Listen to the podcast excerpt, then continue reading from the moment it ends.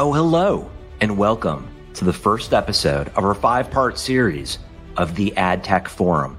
We are so excited to have Bryan Simkins with us today. This is the first part of a five part series that's brought to you by our great partners, Flashtalking by Mediaocean.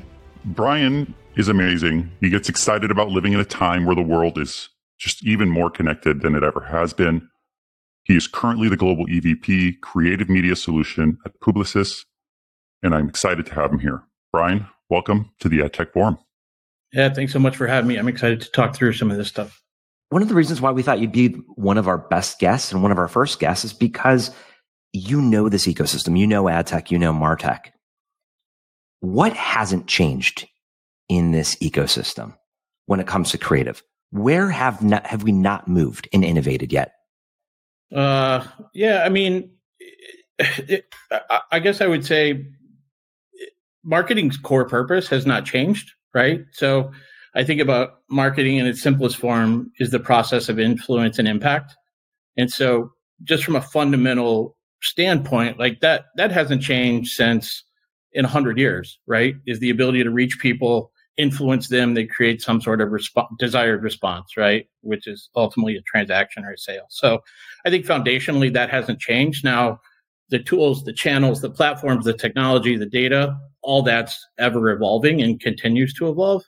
And I think that's what we spend most of our time as marketers responding to is the, the changes in the evolution of the technologies and the data infrastructures that we're dealing with. When you think about when you think about all the different brands, all the different marketers within our ecosystem, who comes to mind as some of the top savviest marketers? Who's doing it right when it comes to all things creative? I think I think right's a relative term. Um, How so?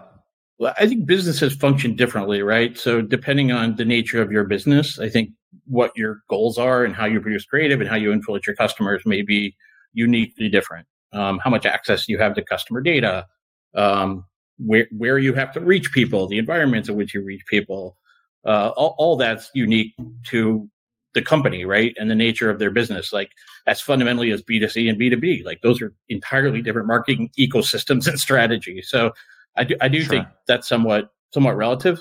Um, in the in the context of this, uh, you know, when we're talking about data driven creative and and that sort of stuff, I think you certainly see um, people who are companies that are data heavy being advanced, um, and those are you know anybody who has a direct access to the customer or is building a relationship directly with the customer like that's certainly changed their business. Um, you know companies like ecom and hospitality and some of those um, are on on the front end of that uh, and and have been. Um, on the further backside and not not to speak speak negatively of but certainly the the companies that are further away from the customers which would be like manufacturers and those types of companies are probably more nascent in the development. But again, the world of D2C and you know all these things companies are are navigating, they're they're building that. I would use Disney as a wonderful example of that, right? So they were historically somewhat had a, a carrier or a cable company between them and their content or a studio, uh, movie theater. But when you see like a Disney Plus arise, you know now now Disney or Peacock, we all had to sign up to Peacock to watch the Chiefs and you know game last weekend. So many of these companies who have historically been one step away from their customers are getting closer to their customers and getting more customer data. And that's driving them to enhance the way in which they relate to and try to influence their customers. Really appreciate how you called out the different categories of, of e-commerce and hospitality. Uh, I agree. Disney does a fantastic job when it comes to the personalization of, of creative, and they have so many different uh, hallmarks to their brand. Now, Bryan, you've been in this game for a while and across all of the different brands that you touch uh, across Publicis globally, technically speaking, how do you measure good creative? What do you do?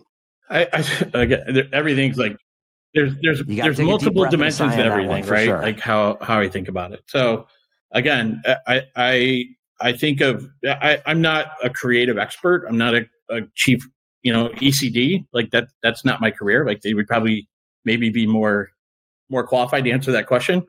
Um, I'm more of a technologist and an infrastructure person, right? So, you know, again, I would say good, good creative is quote unquote creative that works, which is a nebulous definition. So, I think you have to go deeper into what are you trying to accomplish from a KPI and goals expect. You know, we can take historical marketing funnel as far as awareness, consideration, conversion, transaction. Like those are things that are often put up against whether or not a creative is effective or not within a campaign.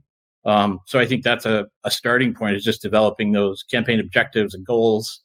And then you do your best to determine if if the creative is influencing the way in which you aspire to it to, for it to influence.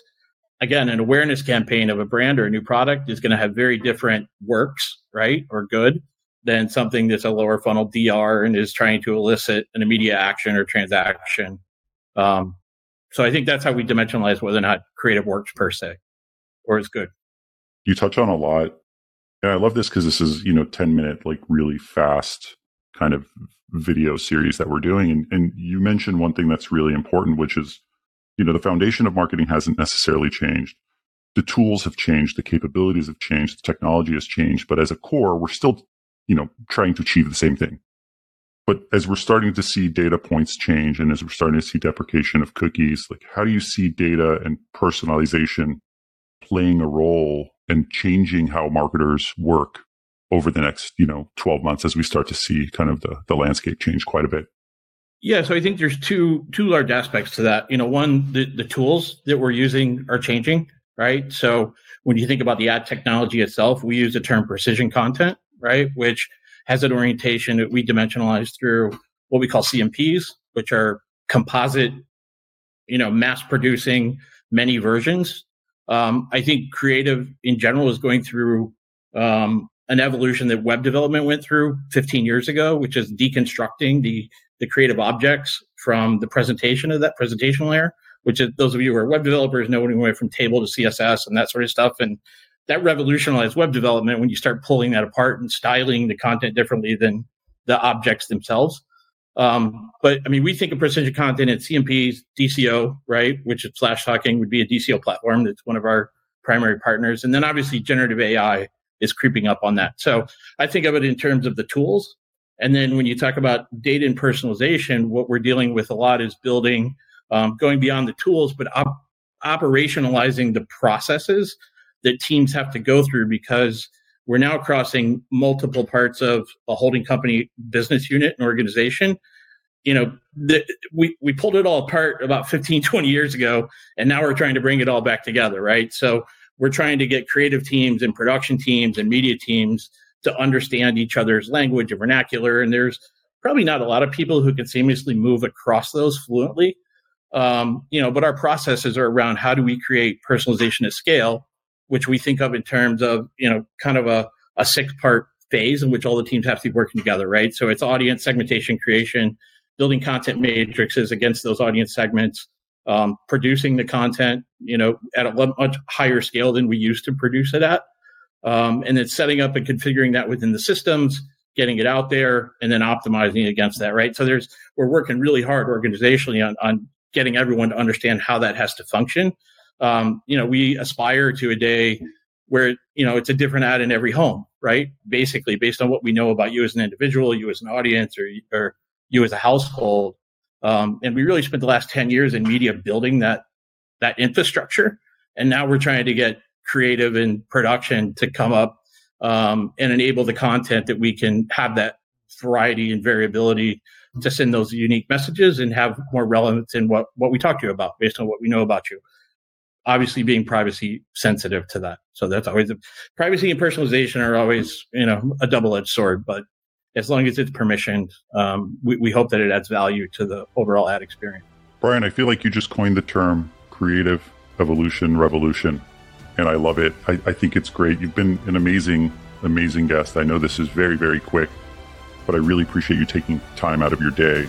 Again, thank you to everyone who is joining the first episode of the AdTech Forum. This is brought to you by Flashtalking by Mediaocean.